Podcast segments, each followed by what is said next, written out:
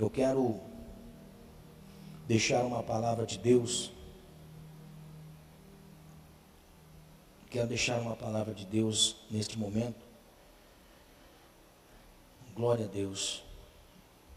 Se encontra em 1 Samuel, capítulo 17. Amém? 1 Samuel 17.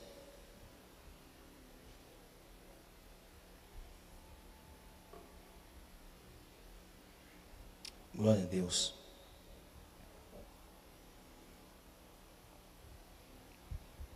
O desafio da vida. Quero nessa noite ministrar o desafio da vida. Eu sei que que em todo tempo Deus ele se faz presente. Em todo tempo Deus se faz presente. E eu creio que, até mesmo nos desafios da vida, Deus tem estado conosco. Amém? Deus tem estado conosco. 1 Samuel, capítulo 17. Glória a Deus. Maravilha. Pessoas estão testemunhando, irmãos. Pessoas estão testemunhando aqui que Deus está visitando pessoas. Glória a Deus. Deus é bom demais. 1 Samuel 17. Fica a sua Bíblia aberta e nós já vamos meditar. Amém? Todos nós enfrentamos desafios. Eu quero fazer você entender que desafios só são colocados diante de nós para revelar um vencedor e um perdedor. Amém? Então, quando você olhar na vida e você se deparar diante de um desafio, você tem que ter em mente: desafio, na realidade, é para revelar um vencedor e um perdedor. Algo mais lógico para nós enfrentarmos um desafio. É saber que após o desafio, só vai haver um perdedor ou um vencedor. Amém? Então, sinta-se encorajado para enfrentar os desafios que a vida apresenta. Sinta-se encorajado para enfrentar os desafios que a vida apresenta. Você sabia que nós somos desafiados quando no ventre de nossa mãe? Você sabia? Você sabia que um óvulo para fecundar ele está diante de um desafio. Está diante de um desafio. Então, quando nós nos deparamos no ventre da mãe com milhões e milhões de seres que caminham para o mesmo objetivo. São milhões e milhões que caminham sentido ao mesmo desafio, a vida. A vida. E quando nós somos levados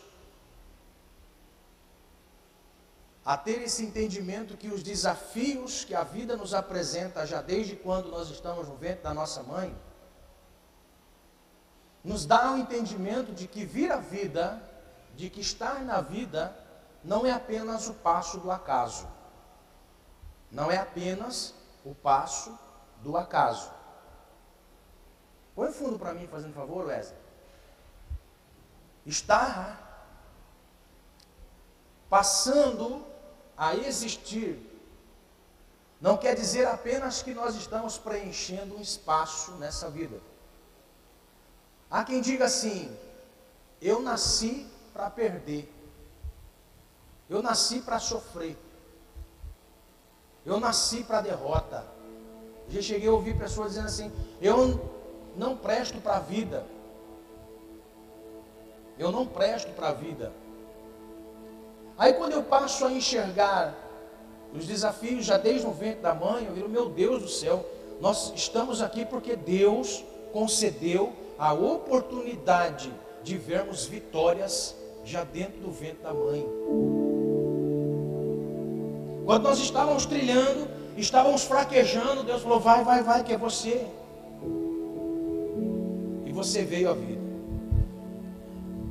Algumas pessoas já desde criança desafiam, passam por desafios para a existência, lutam contra doenças, contra a prematuridade, vem a vida lutando para a sobrevivência, enfrentando desafios.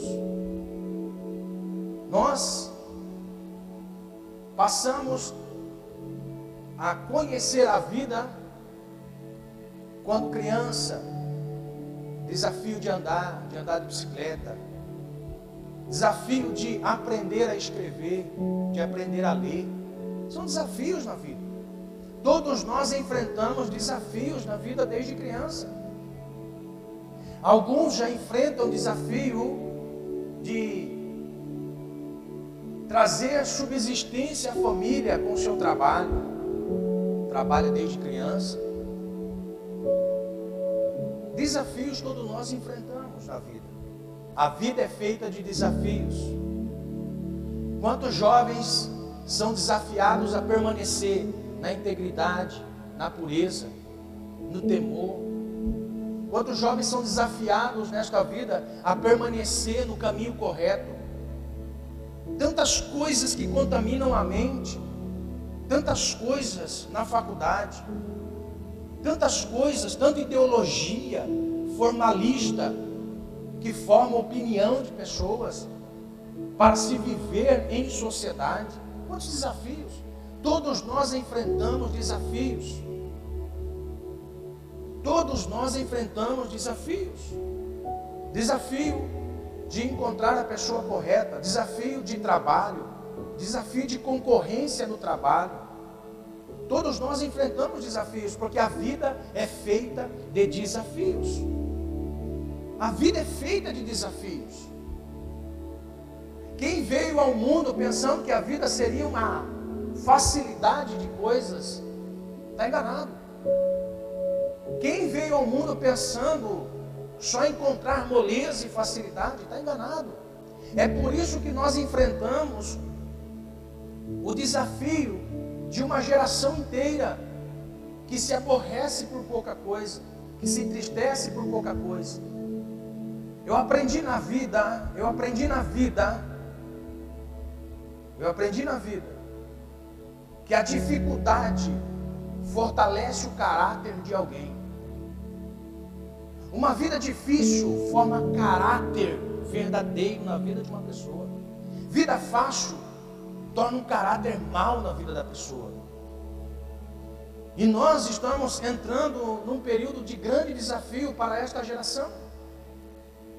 Um grande desafio. Por quê? Porque se pegar os nossos pais que enfrentaram a vida, e por enfrentar a vida, formou um caráter tão polido, não é? E que esta geração está passando mas deixou um legado para a minha geração. E que nós podemos observar que esta geração, que é atual, ela está ainda sustentando a vida de muitos que enfrentarão desafios piores do que o nosso. Quem são eles? Os nossos filhos. Terão desafios maiores do que o nosso. E nós precisamos fazê-los entender que desafios têm que ser vencidos. Hoje nós estamos dando de mão beijada coisas a filhos e não estão dando devido valor a coisas. Nós precisamos tornar mais difícil a conquista para os nossos filhos, de forma que eles vejam uma realidade da vida. Nós estamos permitindo que os nossos filhos sejam tão abrigados debaixo das nossas asas que nós não podemos atingi-los e ninguém pode atingi-los, porque estão protegidos. Amados, desafios são vistos nos dias de hoje como afronta. Não, são desafios que nós precisamos criar dentro dos nossos filhos força para enfrentar os desafios, enfrentar o não, enfrentar o dia mal. Porque quem não vence desafios quando jovem, perde batalhas quando grande. Quem não vence desafios quando jovem, perde batalhas grandes na velhice. E nós estamos diante de um texto onde os desafios da vida foram apresentados a um jovem chamado Davi. Davi foi um jovem que se nós olhássemos para ele, nós iríamos dizer assim: Ei, Davi, faltou sorte para você? Faltou sorte para você. Porque Davi deixa escrito já no Salmo 51, que é uma grande probabilidade de que Davi não tenha sido filho da mesma mãe que seus irmãos. Porque quando Davi deixa escrito ali, em pecado concebeu a minha mãe e em iniquidade eu fui formado. Então a rejeição de Davi já veio desde criança. A rejeição de Davi e pela conduta do pai de Davi, Jessé, em conduzir Davi, era expressão de rejeição. Porque os irmãos de Davi são criados dentro da casa do pai, mas Davi foi criado no pasto. Está entendendo? Os irmãos de Davi não enfrentaram desafios na vida, mas Davi já começou a enfrentar desafios desde criança. Davi já estava enfrentando desafios desde criança. Porque a Bíblia deixa para nós escrito que Davi, já desde moço, cuidava das ovelhas do pai. Olha que responsabilidade. Para se formar um pastor no tempo antigo não era da noite para o dia. Para se formar um pastor no Antigo Testamento, ou até mesmo nos tempos bíblicos, era apenas ou somente através dos anos, para se conhecer o cheiro da ovelha e discernir, para ver as necessidades da ovelha, para proteger a ovelha. Quais eram os cuidados para se cuidar da ovelha? Anos. Então tudo indica que Davi, já desde a sua infância, Davi cuidava das ovelhas de seu pai juntamente com alguém, e este ofício foi lhe transferido, porque haja visto que não eram os filhos quem cuidavam, eram servidores, eram os empregados. Por isso que o jovem, quando se desviou da casa do pai, quando ele caiu em si, que ele disse: Olha, na casa de meu pai há muitos trabalhadores. Eu não quero ser considerado como filho quando eu voltar. Se ele me considerar apenas como um trabalhador, já estou bem. Olha. Então Davi já estava enfrentando desafios desde criança. Os desafios da vida só são apresentados prematuramente a alguém quando este alguém Deus tem um propósito. Eita glória! Posso dizer assim que existem muitas pessoas passou por rejeição, que passou por tantas coisas, e que já pensou desistir da vida, desiste não. Desiste da vida não. Desiste da vida. Desistir da vida por pequena coisa, essa coisa é maior do que a sua vida. Esta coisa do qual faz você sofrer, ele é menor do que aquilo que Deus tem por você. A sua vida vale muito mais do que esta coisa tão pequena que você não tem e que você está tão deprimido por causa desta coisa. A sua vida é maior do que esta coisa que lhe falta. Aleluia. Então Davi já enfrenta a oposição. Davi já enfrenta experiências, desafios. Eu posso dizer que são desafios maravilhosos. Para se tornar quem Davi foi, foi necessário Davi passar pelos desafios. Não se faz uma grande pessoa sem primeiro passar por grandes desafios. Não se faz grandes pessoas da noite para o dia. Mas os dias revelam os desafios a serem vencidos para se tornar uma grande pessoa. Então, em nome do Senhor Jesus, entenda que aquilo que Deus está fazendo ou está permitindo na sua vida não é para te matar, é para que você seja instrumento de Deus para um tempo específico. Davi nos expressa isso. Então, quando olhamos o texto de 1 Samuel 17, nós temos uma imagem, uma cena na história. Não é uma cena isolada, é um texto dentro de um contexto. Capítulo 17 é um, é um texto dentro de um outro contexto. Israel em guerra, enfrentando seus maiores inimigos, que eram os filisteus. E a Bíblia diz que num período muito grande, aproximadamente de 40 dias, estavam um embate apenas de palavras. Irmãos, você já viu que interessante? Olha só. O desafio que eles estavam enfrentando dentro deste contexto era o desafio de um embate apenas de palavras. De um lado tinha o um inimigo armado com lança, flecha, cavalos preparados para a guerra. Do lado de cá tinham homens com lança, flecha, preparados para a guerra.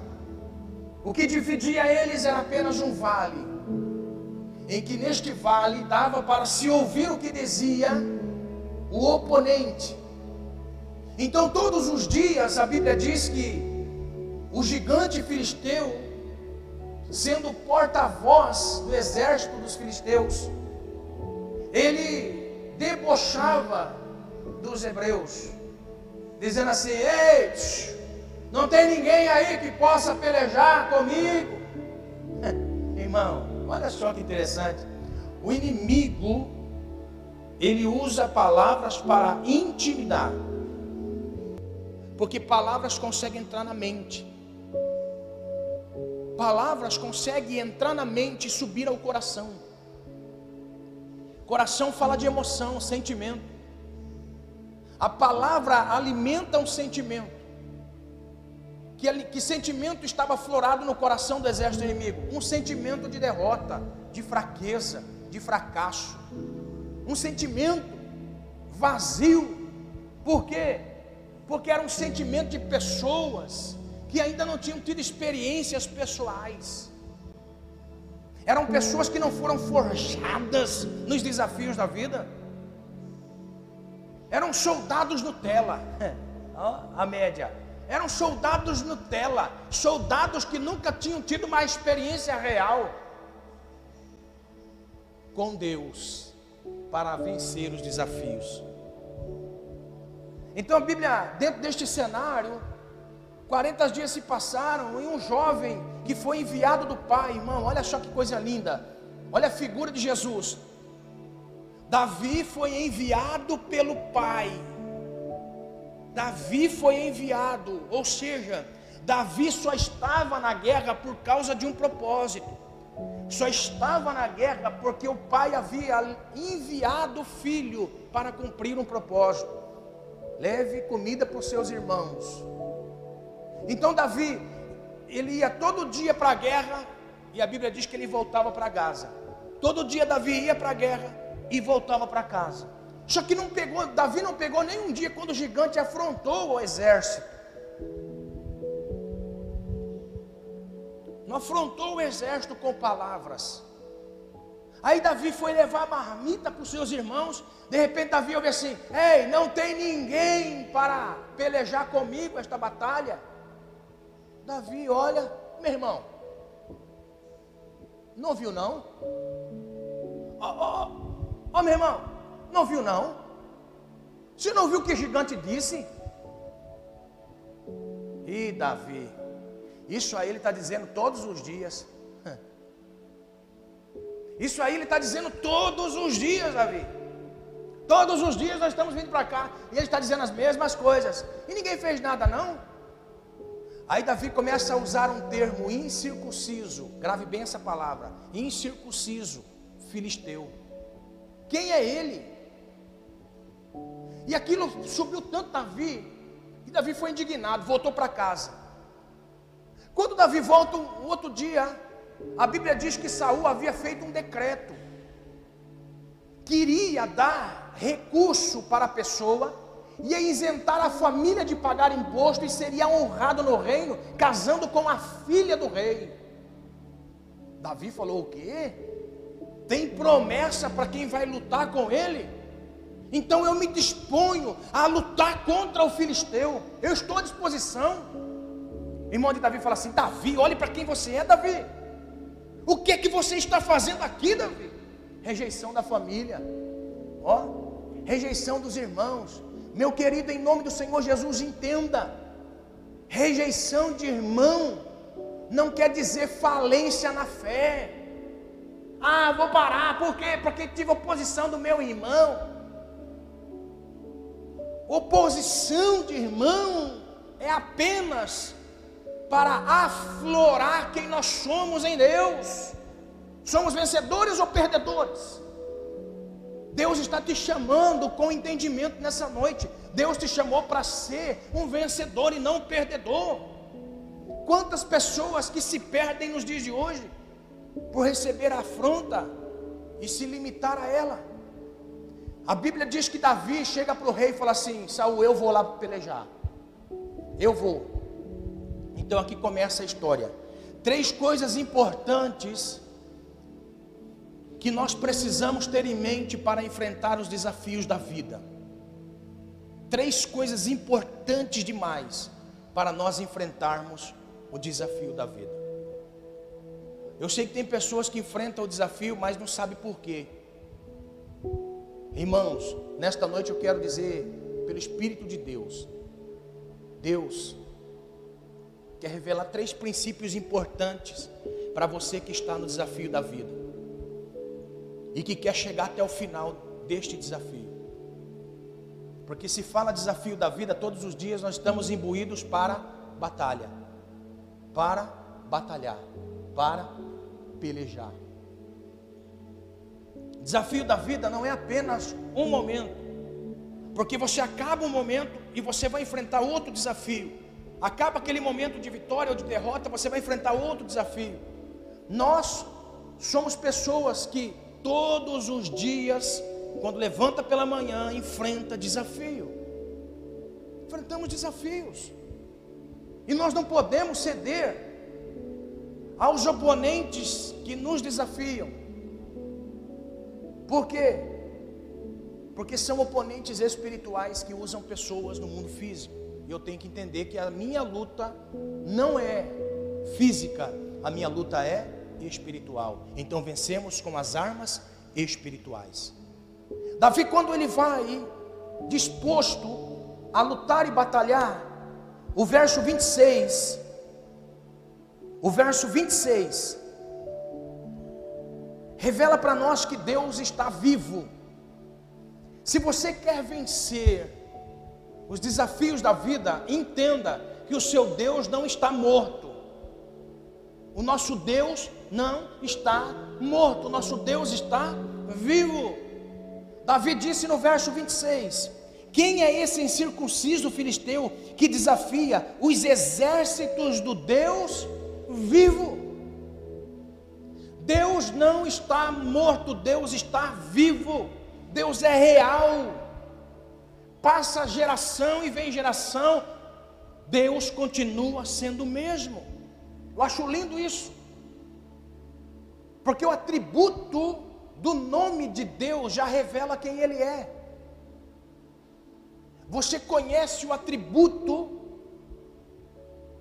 ou você conhece a pessoa pelo atributo de seu nome, porque o nome carrega muita força de caráter. Pegou isso em nome de Jesus? Pegou? Olhe só, o nome é carregado do caráter da pessoa. Quando você lembra no nome de alguém, algumas coisas como características começam a fluir na sua mente. Por isso que caráter, no sentido original, é caracteres. E caracteres é uma marca. É uma marca. Olha só que coisa linda, é uma marca. Então, daquela marca que tem, a pessoa pode estar longe de você, mas lembrou do seu nome, vai lembrar do caráter da marca. Pá! Marca, caráter, pá! Tá entendendo? Então, o nome de Deus revela o seu caráter. Agora, olha só que coisa linda. Qual é o caráter de Deus?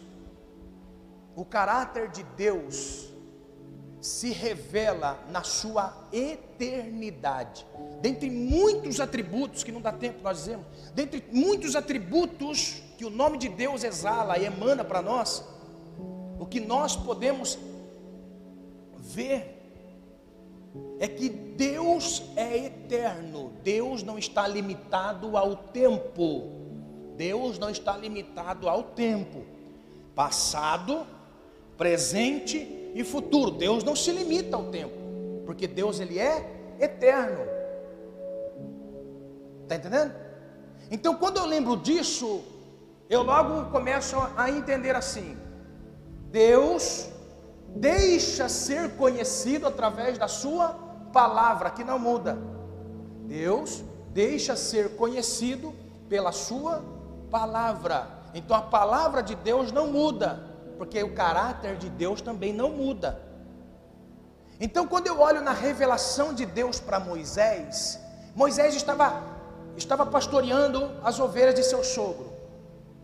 De repente, ele chega no monte de Deus, ele ouve uma voz: Moisés, tire a sandália dos seus pés, porque o lugar que você está é santo. É forte, hein? Meu Deus. Aleluia. Ó, Moisés ele dá um salto. Porque ele não sabia o que era. Apenas viu um arbusto queimar e não se consumir, e quando ele chega perto, ele ouve a voz. A voz foi dando continuidade, a voz foi dando continuidade, eu acho lindo isso. Que aí Deus disse assim para Moisés: Moisés, eu desci por causa do clamor de meus filhos. Aleluia. Você pensa que Deus não está ouvindo, não? Você pensa que Deus não está ouvindo, não? Aleluia. Aí a Bíblia diz para nós assim: quem é que está falando? Moisés, eu sou o que sou. O nome de Deus é Eu sou. Olha que interessante. Eu sou. Meu Deus. Eu sou. Então, se esta palavra aqui não tem uma pronúncia expressiva para representar Deus, ele se revela. O tetagrama sagrado, YHWH, eu sou o que sou. Agora olha só que interessante. Esta palavra não se conjuga no passado. Esta palavra não se conjuga no futuro. Esta palavra se conjuga no presente. Agora olha só que interessante. Há quantos anos Deus se revelou a Moisés? Aproximadamente, para chutar, por baixo, três mil anos. Três mil anos, Alexandre. Três mil anos. Que Deus disse assim: Moisés, eu sou o que sou. Aleluia.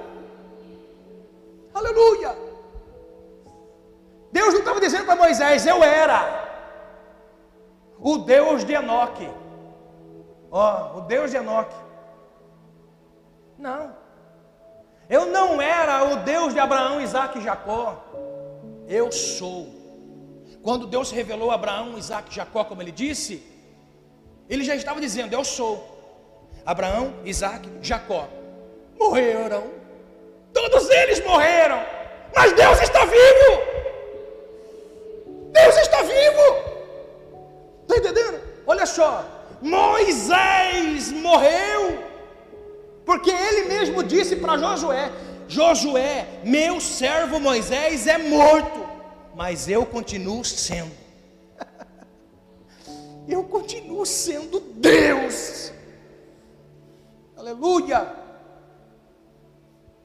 Eu continuo sendo Deus, porque Deus não se limita, passado, presente, futuro, Deus continua sendo Deus do mesmo jeito, de eternidade a eternidade. Somos nós quem passamos a vida, mas Deus continua sendo o mesmo. Então, em nome do Senhor Jesus, entenda o que é este mal que toca a terra para Deus: nada, porque Deus continua vivo, sendo o mesmo do passado, presente e futuro. Aleluia.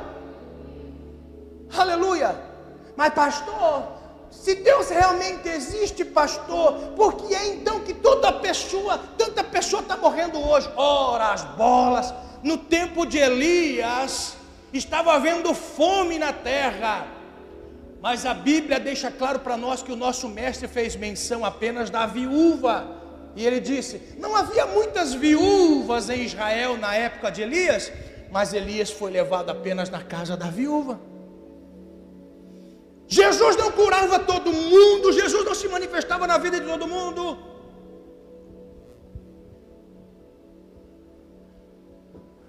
Jesus operou muitos milagres, mas não todos os milagres, por causa do seu propósito. Olha só, Deus continua sendo Deus, independente do tempo, Ele continua sendo Deus. Deus continua poupando pessoas, Deus continua tocando pessoas, Deus continua visitando pessoas, Deus continua se revelando a pessoas. Nós que estamos nesta vida para enfrentar o desafio da vida, eu não posso ter em mente que Deus está morto, Deus está vivo. Mao Tse Tung morreu, Maomé morreu, Maria morreu. Pedro morreu. Paulo também morreu. Os mártires morreram. Todos morreram. Jesus está vivo. Jesus está vivo e vivo para todo sempre. Aleluia! É Ele quem me concede a misericórdia para que Deus me dê força para caminhar e enfrentar os desafios da vida. Em nome de Jesus, entenda: Deus não está morto, Deus está vivo. Todas as vezes que você estiver enfrentando desafio, faça como Davi.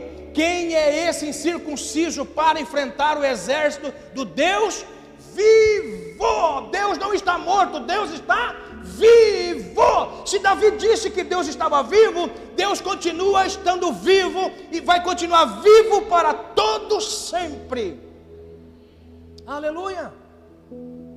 Deus continua e sempre se revelará como Deus vivo. Aleluia. Até no Apocalipse, Jesus vai dizer assim: Eis que fui, fui morto, mas agora vivo. Aleluia.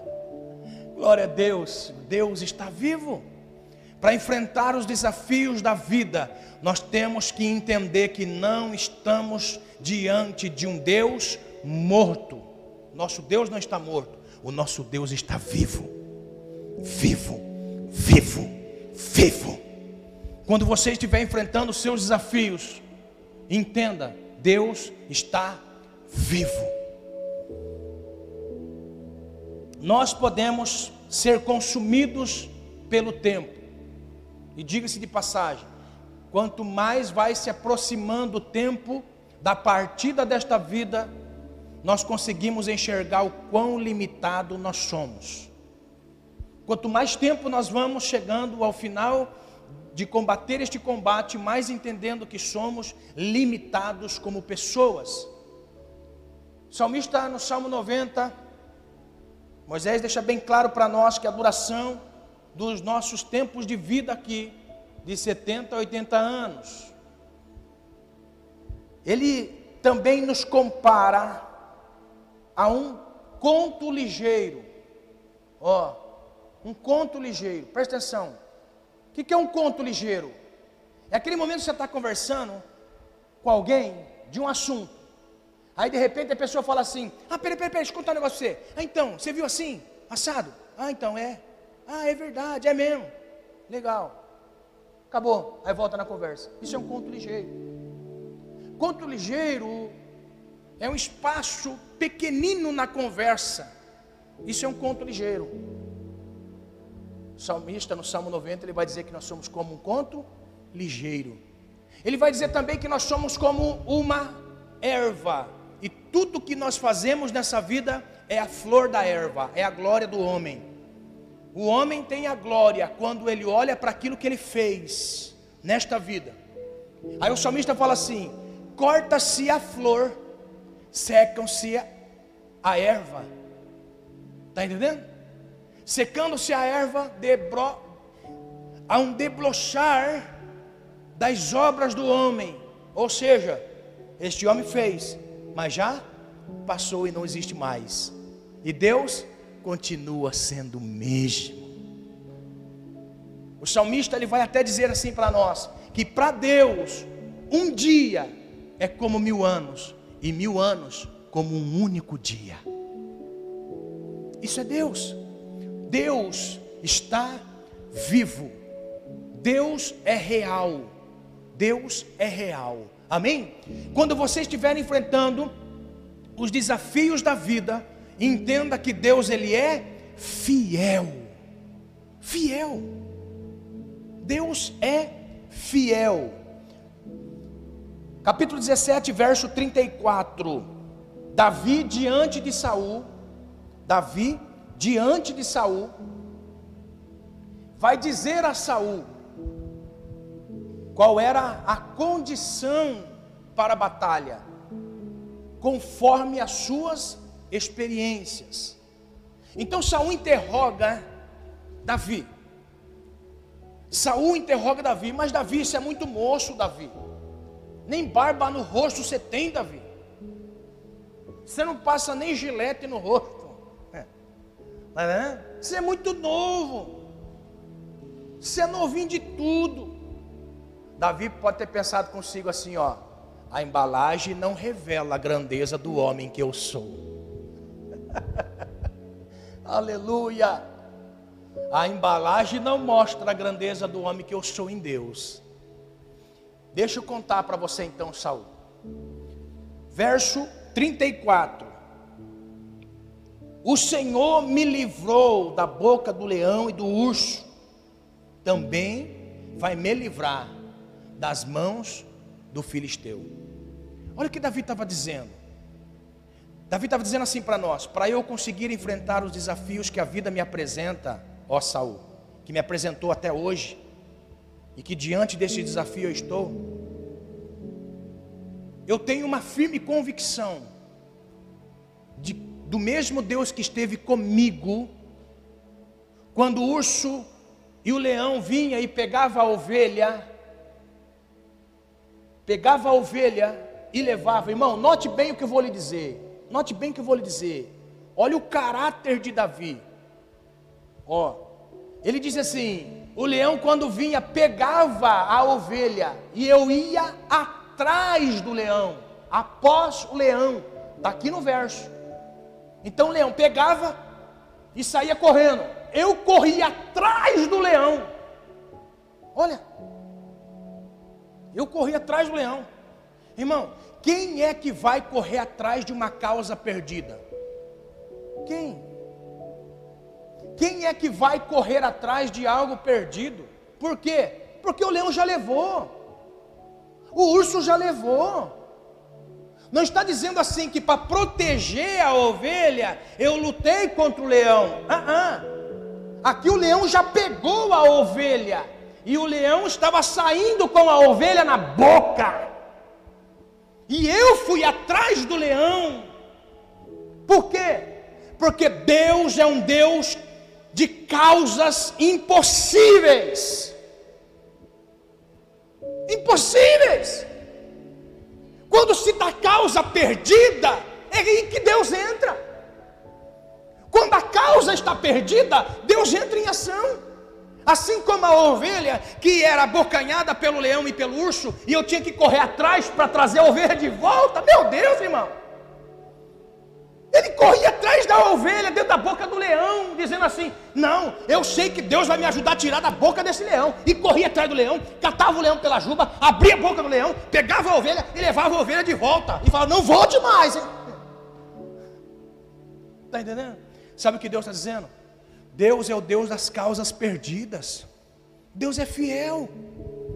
Deus estava dizendo assim para Saul: Assim como eu fazia com as ovelhas que estavam perdidas e que não tinha mais salvação e Deus se manifestava fiel para mim, assim como você, Saul, enxerga que a causa já é perdida por causa daquele gigante filisteu, pois bem, o Deus que foi fiel comigo em oculto será fiel comigo em público. Aleluia. Sabe o que nós precisamos entender para enfrentar os desafios da vida?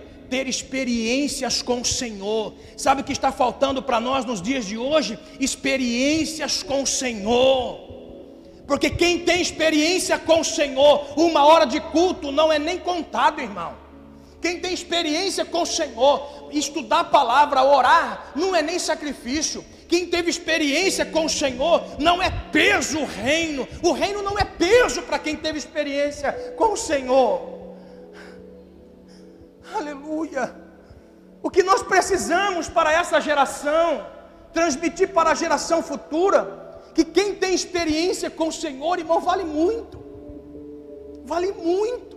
Porque Deus, Ele foi fiel lá atrás, Ele vai continuar sendo fiel em todos os desafios que a vida me apresenta. Sabe qual que é o terrível? O terrível é quando eu faço algo sem ter tido experiência.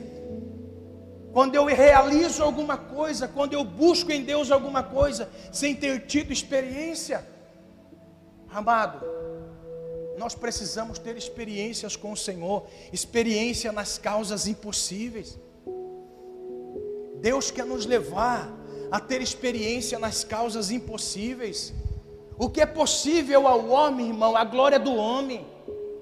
O que é possível o seu dinheiro pagar é glória do homem. O que é possível o seu intelecto atingir é glória do homem. O que é possível a sua mão fazer é glória do homem. Aleluia. Mas o que é impossível, o que é inatingível para o homem, quando executado e visto a fidelidade de Deus em meio ao desafio, a glória é de Deus. Aleluia. É isso que ele estava dizendo para Saul. Saul, Deus ele, é, ele foi fiel comigo. Ele foi fiel comigo. Deus foi fiel comigo e vai ser fiel comigo nessa batalha. Esse desafio que eu vou enfrentar, eu não preciso da sua armadura, por quê? Porque eu sei em quem eu tenho crido. Ah. Em nome de Jesus, você sabe em quem você tem crido? Você sabe em quem você tem crido? Então creia em nome de Jesus. Creia que os desafios que nós temos pela vida que está diante de nós não são nada diante desse Deus.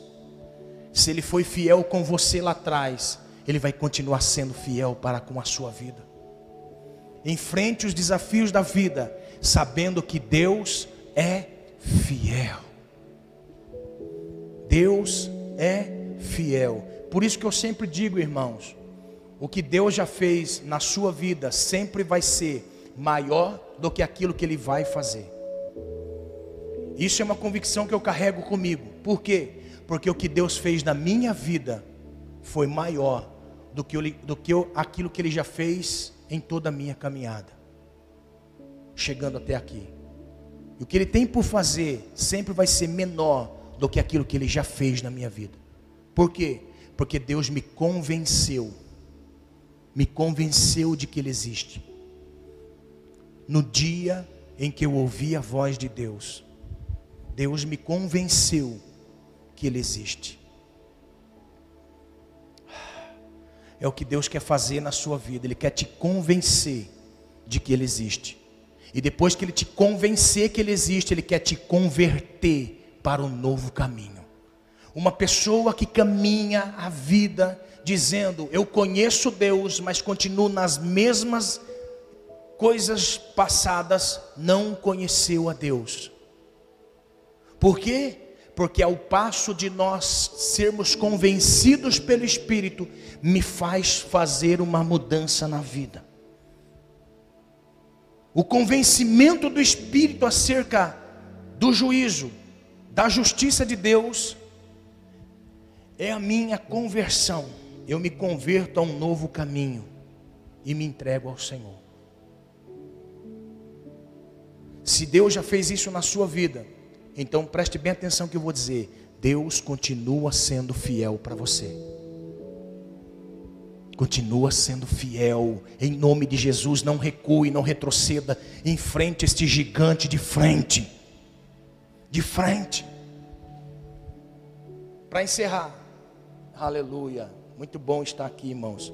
Para encerrar, uma outra coisa que Deus quer que nós venhamos entender, ao passo que nós enfrentamos os desafios da vida, você pode se colocar nos desafios da vida. Ó, os desafios da vida são muitos. Ao sair daqui, tem pessoas que já têm desafios. Ao sair deste culto, tem desafio. Olha só, enfrentar os desafios que a vida nos apresenta, nós temos que saber quem somos em Deus e o que temos no Senhor. No verso 36, Davi foi bem enfático quando ele disse: Este incircunciso filisteu. O que, que é incircunciso? A circuncisão é um pacto com Deus, é uma aliança com Deus, em que todo homem, chefe de cabeça, de família, ou cabeça de família, que na realidade o homem é a cabeça da família, assim como Cristo é o cabeça da igreja. Quando a cabeça da casa não pensa, não está no reino, toda a família sofre, porque a mulher tem que exercer um papel que não é dela. A mulher não é cabeça, mas na ausência do cabeça espiritual, do sacerdote da casa, espiritual e a mulher toma esta função, sobrecarrega toda a família. Porque falta alguém de autoridade para conduzir a santidade à família.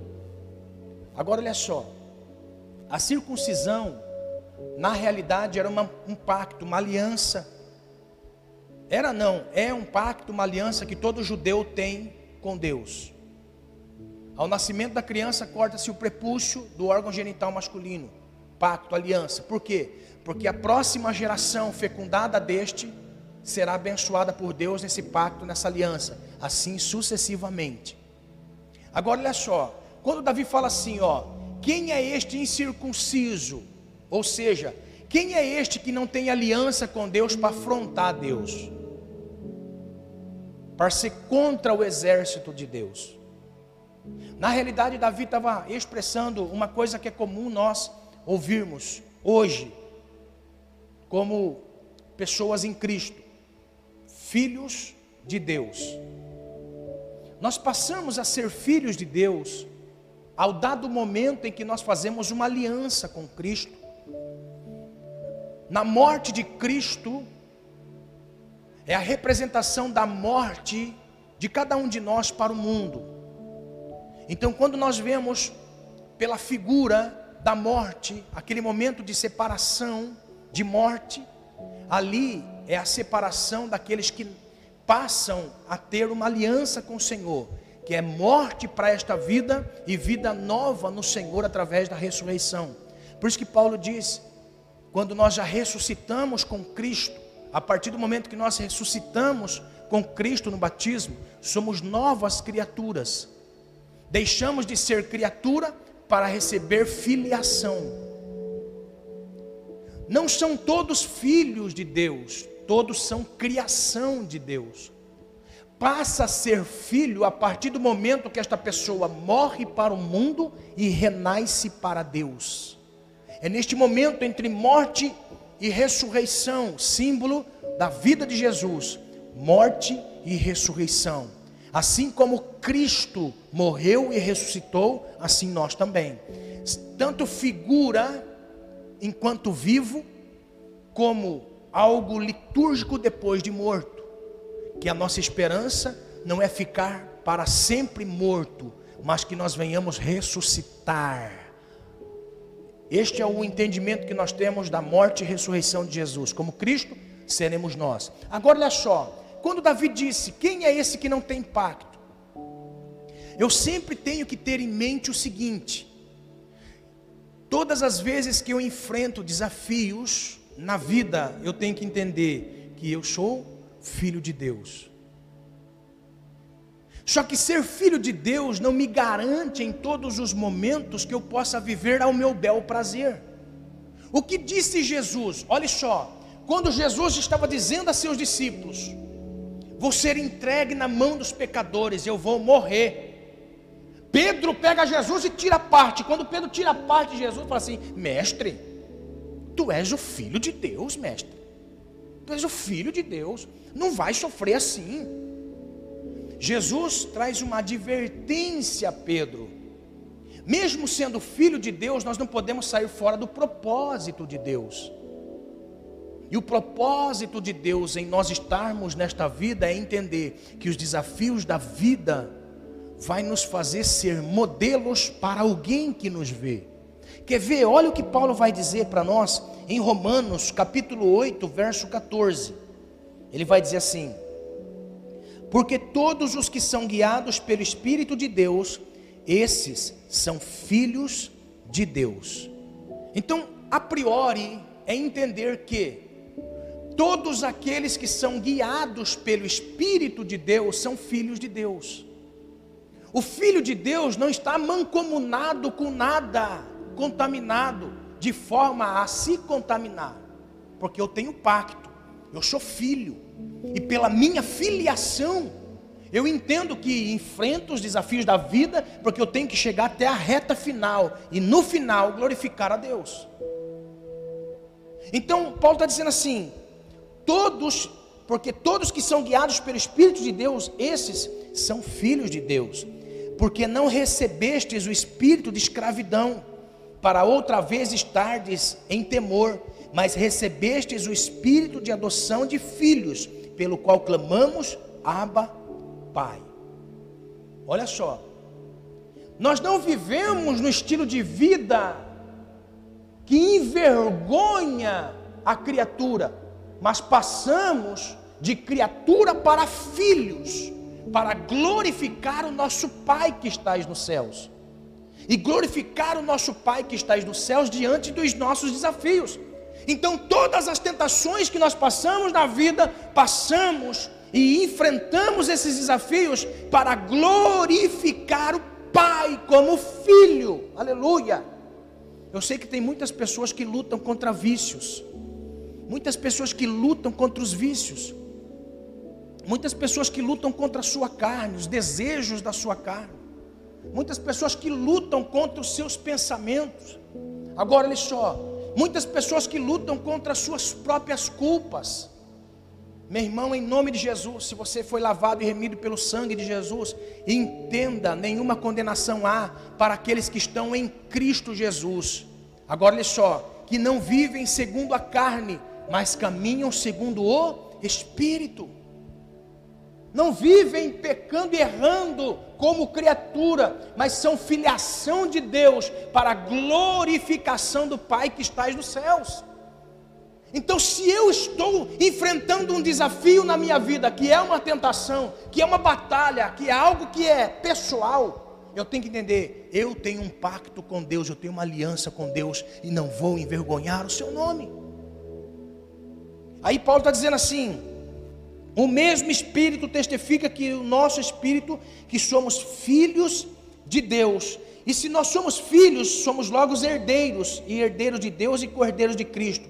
Se é, que, se é certo que com Ele padecemos, para que também com Ele sejamos glorificados. Agora olha só, porque para mim tenho por certo que as aflições deste tempo presente não são para comparar com a glória que nos há de ser revelada. Ah, meu irmão, nós enfrentamos o desafio da vida todos os dias, porque aquilo que o Pai preparou para os filhos é muito glorioso. é muito glorioso. Em nome de Jesus, entenda: você tem pacto e aliança com o Senhor, você tem filiação do Senhor. Entenda em nome de Jesus que aquilo que Deus preparou para os filhos não há de se comparar com este tempo presente. Estamos vivendo, irmãos, estamos vivendo com medo. Lá não haverá medo. Vivemos com lágrimas. Os olhos se enchem de lágrimas quase que todos os dias. Lá não haverá tristeza. A Bíblia diz que Deus enxugará dos nossos olhos todas as lágrimas. Lá não haverá dor. Deus será para todo sempre o nosso Senhor. Eu não sei que desafio você está enfrentando, eu não sei que desafio você tem enfrentado, mas eu sei de uma coisa: se você entender que você tem um pacto com Deus, uma aliança com o Senhor, não é qualquer coisa incircuncisa que não tem aliança com o Senhor que vai lhe tirar da presença de Deus. No mesmo capítulo 8, o apóstolo Paulo brada bem alto, irmãos, dizendo assim: Quem nos separará do amor de Cristo? A fome, a nudez, a espada. Nada nos separará do amor de Deus que está em Cristo Jesus. Não tem desafio nenhum da nossa vida, não tem luta nenhuma da nossa vida que pode nos tirar de Deus. Se você tem pacto com o Senhor, se você tem aliança com o Senhor, entenda em nome do Senhor Jesus que o que Deus preparou para você é muito maior e melhor. Enfrente os desafios da vida sabendo que Deus é vivo, Deus está vivo, Deus é fiel e Deus tem um pacto com você. Deus tem uma aliança comigo, Deus tem uma aliança com você. Deus não quebra a parte da aliança, somos nós quem quebramos a nossa parte. Deus não quebra a parte da aliança, Deus continua sendo fiel. Assim como Deus viu Davi naquele embate com Golias, quando Davi disse: Eu vou em nome do Senhor Jesus. Eu vou em nome do Senhor Jesus, porque o meu inimigo só vem com armas terrenas. Eu vou em nome do Senhor Jesus. Eu vou em nome do Senhor, melhor dizendo, eu vou em nome do Senhor. Nós vamos dizendo, eu vou em nome do Senhor Jesus. Ah. Se você porventura não sente filiação, que Deus se esqueceu de você, calma. Se você um dia entregou sua vida para o Senhor, você pode ter, até ter tido um acidente de percurso. Deus continua sendo o mesmo. Deus continua sendo o mesmo. Continua, continua. Em nome do Senhor Jesus, entenda: Deus continua fiel. Mesmo que nós sejamos infiel, o Senhor permanece fiel. Ele não pode negar-se a si mesmo. Talvez você foi infiel ao Senhor dado o momento da sua vida. Mas nesta noite Deus está dizendo: Você é filho, continua sendo filho, e eu te chamo pelo nome. Deus está te chamando pelo nome. Aleluia. Eu quero pedir ao conjunto, por favor, vem que nós vamos orar um pouquinho, nós vamos louvar o Senhor. Olha só, eu quero fazer o apelo. Em nome do Senhor Jesus. Se você que está nesse culto nessa noite e você quer fazer uma aliança com o Senhor. Talvez você foi convidado por alguém e você quer fazer uma aliança com o Senhor. Eu posso lhe garantir que Deus primeiro lhe fala. Deus primeiro lhe fala. Aí depois Deus ele cumpre aquilo que fala. Deus é Deus. Deus nessa noite falou com você e vai cumprir na sua vida o que disse, que estaria com você em todos os desafios que você enfrentasse. Você não ia passar sozinho. É igual uma, uma parábola que há muito tempo eu narrei. Quando eu narrava as parábolas, tinha uma parábola assim que havia um homem que estava na praia e foi aberto na sua visão algumas cenas da sua vida. E naquele momento em que aquelas cenas iam passando diante de seus olhos, e naquela cena que ele via diante de seus olhos, ele conseguiu enxergar e ver muitos dias difíceis da sua vida e muitos dias bons da sua vida. Tantos os dias bons como os dias difíceis, ele conseguiu enxergar uma coisa muito interessante. Nos dias bons da vida, nas cenas da sua vida, ele via nitidamente que estava um par de pegadas ao lado de outro par de pegadas. E aqueles pares de pegada que ia passando nos tempos bons da sua vida, quando ele se depara nos dias ruins da sua vida pela cena que ele passava na frente, ele via apenas um par de pegadas. Aí naquele momento da visão, ele pergunta assim: Senhor, o Senhor prometeu estar comigo todos os dias da minha vida. E eu estou vendo pela cena que o Senhor me faz ver que nos dias bons tinha dois pares de pegada e agora diante dos meus olhos nos dias maus só tem apenas um par de pegadas. O Senhor olha para ele e diz assim: "Pois é, meu filho.